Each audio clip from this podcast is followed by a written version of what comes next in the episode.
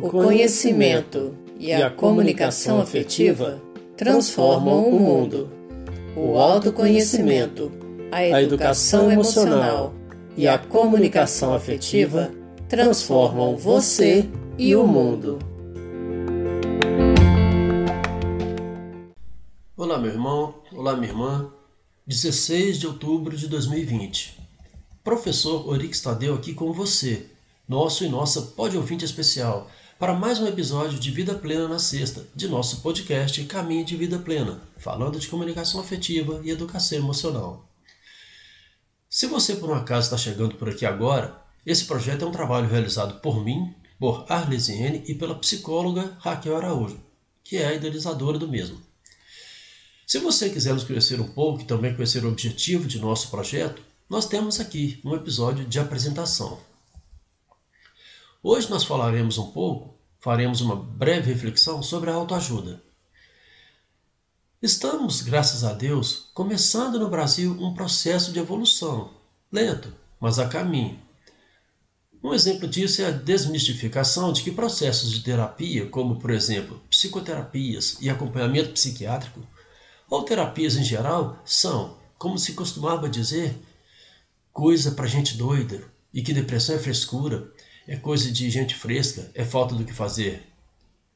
Essas falas eram bem comuns antigamente. Hoje, nós temos mais que certeza de que tais afirmações são completamente infelizes e descabidas, apesar de algumas pessoas ainda se permitirem pensar assim. Mas nós devemos entender também que tudo isso é sim uma questão de mentalidade, é uma questão cultural. Por isso, Precisamos nos abrir a novas propostas, novas mentalidades, novos caminhos, novos rumos em direção à evolução e ao desenvolvimento. Precisamos progredir. Eu me lembro, por exemplo, que em minha época de adolescência e juventude, era costume algumas pessoas dizerem que homem que usava cabelos compridos era malandro, era um vagabundo, um maconheiro, que era preguiçoso, que era bicha. Algumas pessoas costumavam dizer também que homens que gostar, que homem que gostava de ficar tocando violão era também malandro, um preguiçoso, um boêmio, que não gostava de trabalhar. O fato é que nossos avós, bisavós e até mesmo alguns de nossos pais foram criados com essas crenças. As gerações passadas foram muito influenciadas por várias crenças limitantes e muitos posicionamentos sem qualquer sentido de racionalidade, impostos mesmo. Crenças vividas como uma verdade mesmo. E muitas dessas crenças, infelizmente, foram repassadas também para muitos de nós. O que não é possível é continuar acreditando nessas bobagens. Precisamos romper com as crenças e paradigmas limitantes. Eu sempre digo, eu tive um período entre o final do ano de 2005 e o ano de 2007 de uma grande depressão e fiz terapia. Me ajudou demais. E eu achava que nunca ia precisar disso, sempre achei. Também tinha lá a minha dose de preconceito. E eu precisei passar por um aperto, por um momento difícil, um momento de dor, para descobrir que tal preconceito não tinha razão de ser. Se nós queremos ver uma transformação no mundo, se queremos coisas novas, mentalidade nova, vida nova e evoluída, se de verdade queremos coisas novas, então é preciso deixar de lado as coisas velhas. E agora também com a chegada e a contribuição das técnicas do processo de coaching, cuja metodologia é relacionada a atingimento de metas, realização de objetivos e tomadas de decisão, que nos ajudam a caminhar em direção a um estado de vida mais satisfatório, fora da média, que já é utilizado há muito em países desenvolvidos e que por aqui já está também, infelizmente, sendo criticado por, por algumas pessoas como charlatanismo, fruto de uma mentalidade e fortes crenças limitantes já arraigadas em nossa cultura, estamos vislumbrando uma mudança significativa e rica em nossa mentalidade e consciência, uma mudança significativa e positiva de crenças, um avanço em nossa cultura. Afinal, a vida e o mundo estão sempre em evolução. Porém, como toda mudança é lenta e causa impactos, Muitas pessoas ainda, infelizmente, estão vendo essa mudança, especialmente em relação ao processo de coaching, com uma enorme rejeição. Discute-se muito, por exemplo, no processo de coaching, a maneira como é conduzida essa questão sobre afirmações e repetições de frases e pensamentos positivos para si mesmo, para si mesma. Afirmações a fim de acreditar que você pode, a fim de mudar a programação do seu inconsciente. Há pessoas que insistem em não acolher tal reflexão por entenderem que isso não passa de bobagem, virou mesmo história de autoajuda, mais uma ferramenta de autoajuda. Então eu penso que o que não dá como parece entenderem alguns autores e autoras de alguns livros catalogados como de autoajuda, e aí sim, não dá para ficar acreditando em magia. Eu mentalizo que vou receber um cheque de um milhão de reais, por exemplo. Fico, fico mentalizando e repetindo isso por alguns dias, só dizendo que já tenho o dinheiro, mentalizo e já vejo o dinheiro no banco, e daí alguns, alguns dias vou ao banco e simplesmente o dinheiro já está lá, acreditado em minha conta? É claro que não. Não é assim que vai acontecer. É claro que não é somente pensar e afirmar e pronto. Tenho a certeza de que tudo acontecerá como num passe de mágica. Mas, meu irmão, minha irmã, infelizmente, muitas pessoas interpretam sim a leitura dessa forma. E é claro que não é bem assim. Acreditar nisso não é possível, não tem sentido algum. Mas, infelizmente, como já disse, muitas pessoas interpretam assim. Eu preciso aqui abrir um parêntese. Eu sempre gostei de ler e sempre li vários livros buscando conhecimento e amadurecimento, para um dia, quem sabe, poder escrever meu próprio livro ou livros. E eu gosto muito dessa área de desenvolvimento pessoal, desenvolvimento humano. E tenho estudado sobre o assunto. Então eu acabo lendo, às vezes, alguns livros e também vendo alguns vídeos que não têm conteúdo condizente com minha espiritualidade, com minha fé cristã. E como nós falamos aqui também com muitas pessoas cristãs, eu preciso alertar. Nessa hora, meu irmão, minha irmã, nós precisamos ter muito cuidado, saber discernir e separar o que eu posso tirar de proveito dessa leitura e o que não faz sentido nem fará falta para mim. E eu estou dizendo isso porque alguns autores e autoras desses livros catalogados como de autoajuda não são cristãos. E tudo bem, sem qualquer problema. Todos serão bem-vindos aqui se desejarem compartilhar conosco conhecimento, educação emocional, comunicação afetiva. Mas nós, que somos cristãos, cristãs, devemos ter muito cuidado para não interpretar e internalizar alguns posicionamentos, às vezes fantasiosos e mirabolantes, que muitas vezes somente consideram as forças do universo, que entendem que uma vez que eu pense positivamente, as forças do universo é que me darão os resultados esperados. É preciso cuidado para que, de forma equivocada, não nos afastemos de nossa crença cristã e então, ao invés de ajudar, tais ideias acabem nos prejudicando ainda mais. É claro que eu não vou ficar repetindo que vou ter um carro de 100 mil reais daqui a seis meses, por exemplo, que vou ficar repetindo todo dia que já tenho um carro de 100 mil reais, ficar visualizando todo o carro do jeito que eu quero, com todos os detalhes desejados, já sentindo, já vendo que o carro está comigo, mas não me esforçar para conseguir isso e ficar acreditando que somente porque fiquei repetindo essa mensagem, só porque fiquei mentalizando isso, acreditando nisso, que daqui a seis meses, ou que seja lá até daqui a um ano, ou seja lá quanto tempo for, vai aparecer um carro de 100 mil reais em minha garagem, na garagem da minha casa, acreditando que as forças do universo já realizaram meu desejo. Claro que não. E meu irmão, minha irmã, insisto, pode parecer que não, mas infelizmente algumas pessoas interpretam sim a leitura dessa forma. E o pior é que, não vindo o resultado esperado, obviamente vem a frustração. Isso não é pensar de maneira positiva, isso não é motivar-se a fim de buscar forças para lutar por um objetivo. Acreditar é ter fé, confiança de que eu posso sim desejar e pensar positivamente acreditar que eu mereço e posso sim ter um carro de 100 mil reais se eu quiser. Mas é também ter a clareza de que eu não vou deixar esse desejo nas mãos das forças do universo. É entender que, para isso, Eu preciso definir uma meta, desenvolver habilidades e competências e então agir, pôr em prática atitudes que me levem a conquistar o que eu desejo.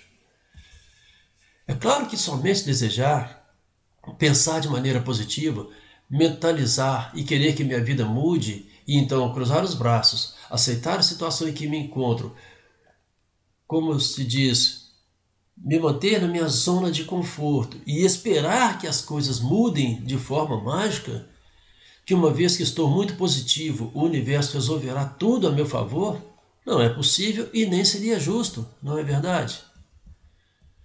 Porém, acredito que repetir frases positivas, escrever em um caderno, em uma agenda, em um papel qualquer, em uma cartolina, e afixá-las em um lugar de fácil acesso para que você as leia e as repita todos os dias, vai sim alimentar uma ideia, uma expectativa, uma fixação que deve ser sadia, é claro, uma determinação em sua mente e você acabará, mesmo que inconscientemente, trabalhando e se esforçando para alcançar isso. E é claro que você estará se ajudando. Isto é autoajuda. Eu penso de forma positiva, adquiro com isso disposição e forças, motivação, e então vou em busca das ferramentas necessárias para atingir e conquistar meus objetivos. E motivação não é como infelizmente alguns livros parecem desenhar. Motivação não é entrar em estado de euforia, que, segundo o dicionário, dentre outras definições, é a sensação ou estado de intensa alegria, bem-estar e otimismo, nem sempre condizente com a realidade ou com o estado físico de uma pessoa. E ainda, euforia é o estado que se caracteriza pelo aparecimento de alegria, otimismo, ânimo e etc., mas que não corresponde à realidade da vida da pessoa que diz experimentá-los. Motivação é, segundo o dicionário, dentre outras definições, ato ou efeito de motivar, de despertar o interesse por algo, reunião das razões pelas quais alguém age de certa forma, processo que dá origem a uma ação consciente.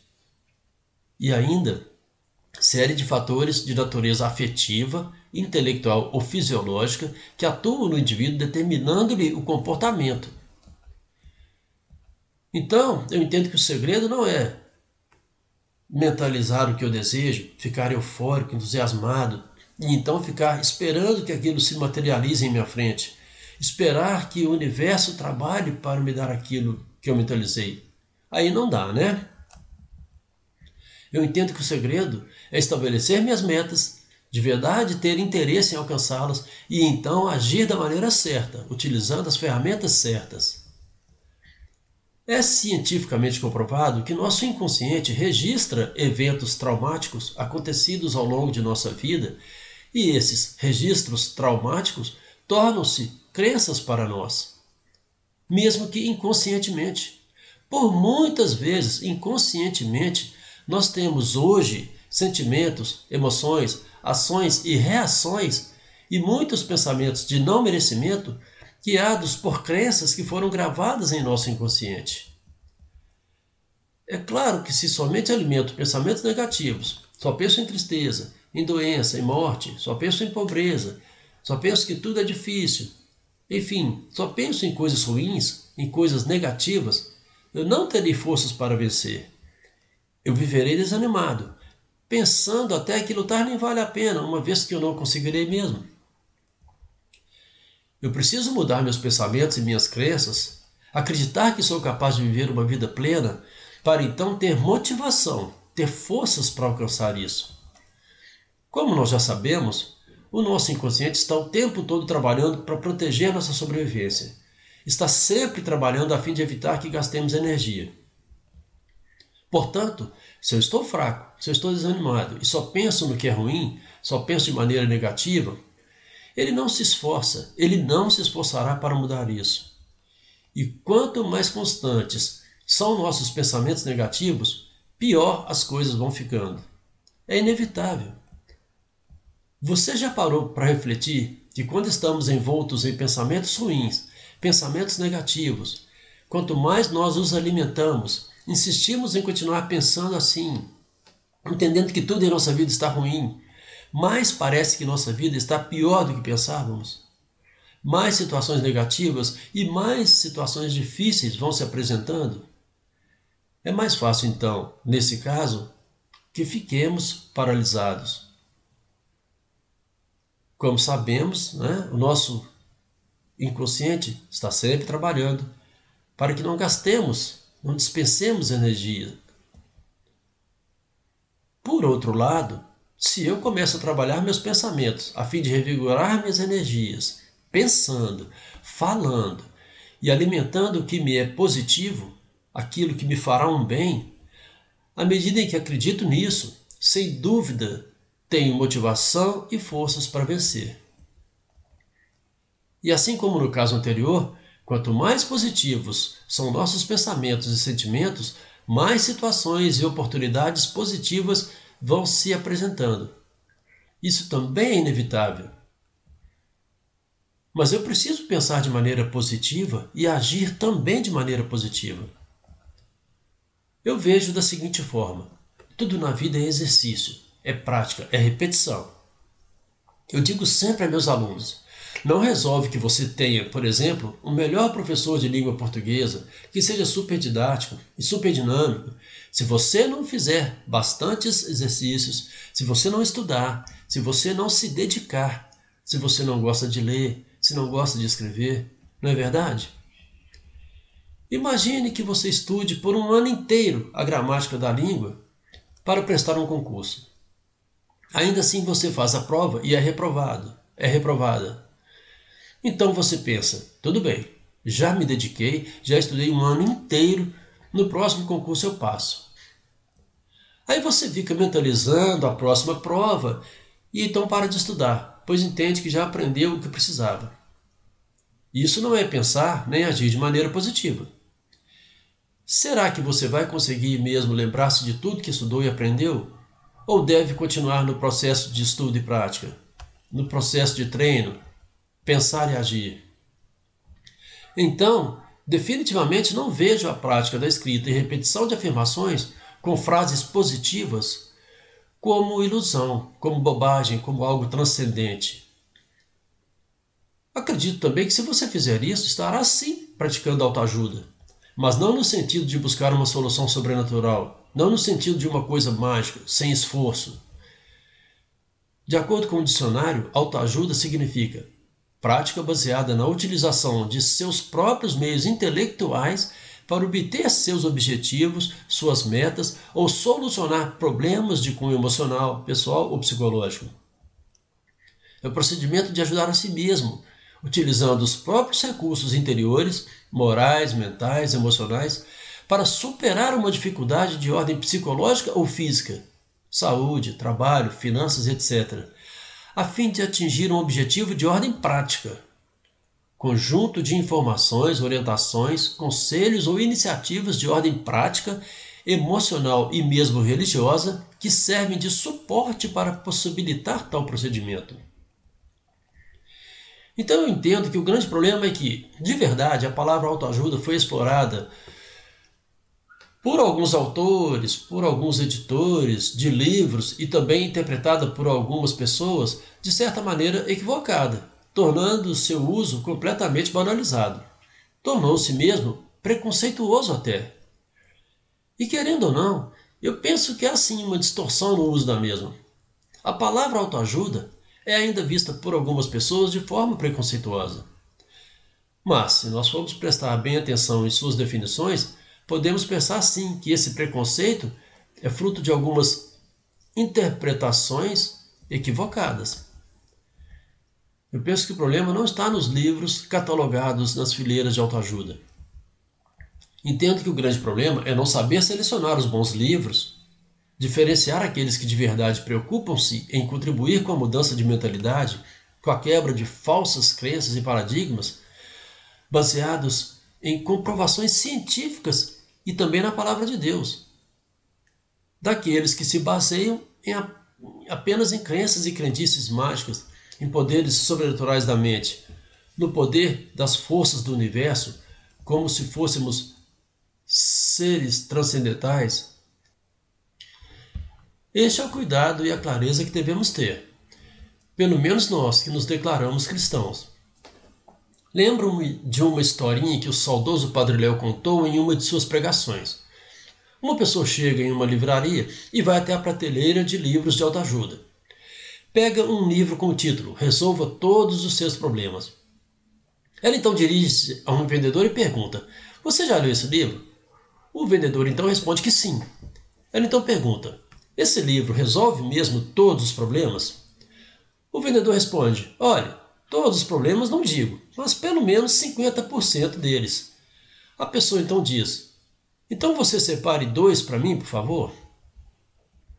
Definitivamente, nós não podemos confundir o poder que temos de curar nosso inconsciente, de curar nosso interior, de curar nossas dores, nossos traumas e nossas crenças limitantes, através da mudança de pensamentos e comportamentos, com a ideia de que basta acreditar nas forças do universo, nos poderes transcendentais do universo. Isso não. Mas é claro que nós podemos acreditar no nosso poder de transformação, desenvolver as competências e habilidades necessárias em um mundo em transformação. Como cristão, eu creio que minha cura interior é processada pela ação do Espírito Santo de Deus, mas eis a chave que abre o caminho para o Espírito Santo agir. Eu preciso acreditar eu preciso orar, eu preciso me esforçar. Meu irmão, minha irmã, como é que eu vou trabalhar meu processo de cura? Como é que eu vou curar minha tristeza? Como vou curar meus traumas? Como é que eu vou curar minha depressão? Como é que eu vou curar qualquer área de minha vida se eu só consigo acreditar que não tem jeito? Se eu só consigo acreditar que minha vida é difícil? Se eu só consigo acreditar que tudo o que aconteceu comigo desde a infância foi horrível e eu não posso mais esquecer e parar de sofrer por isso? Que o único jeito é carregar as consequências disso. Como é que eu vou me curar se não me esforçar e agir em busca disso? Não dá para ficar esperando. Meu irmão, minha irmã, você concorda comigo que de nada vale você ler vários livros, inclusive a Bíblia Sagrada, que de nada vale ler ou ouvir frases positivas, refletir a partir de fortes motivações a fim de te ajudar, se você insistir em acreditar que sua transformação não é possível? Se você não acredita e nem põe em prática ações positivas? Quantas vezes Jesus Cristo disse às pessoas: Vai, a sua fé te curou? Nesse fim de semana, vamos pedir a graça de Deus em acreditarmos em nós mesmos, mas acreditar com os pés no chão, acreditar com motivação e não com euforia. Peçamos a Deus o despertar do interesse em buscar, de verdade, motivação para transformar nossas vidas, para alcançarmos vida plena. Nesse fim de semana, escreva e também repita para você frases como: Eu posso e quero me ajudar a ser livre e feliz. Eu tenho várias razões para acreditar que posso curar minhas dores interiores. Eu tenho interesse em buscar uma vida saudável em todas as áreas de minha vida.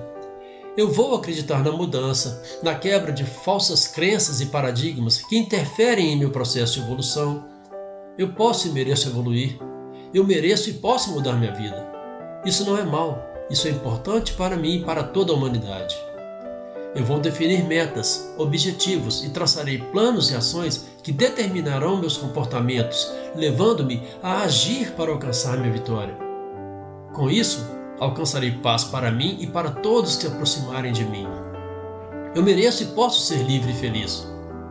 Com responsabilidade, consciência e amor próprio, eu buscarei as ferramentas corretas e necessárias para transformar a minha vida e a vida dos outros e também, pela graça de Deus, transmitir comunicação afetiva para mim mesmo, para mim mesma e para o mundo. Deus nos abençoe, Nossa Senhora nos proteja. Saúde, paz, amor e alegria. A alegria do Senhor é a nossa força. Bom fim de semana para você.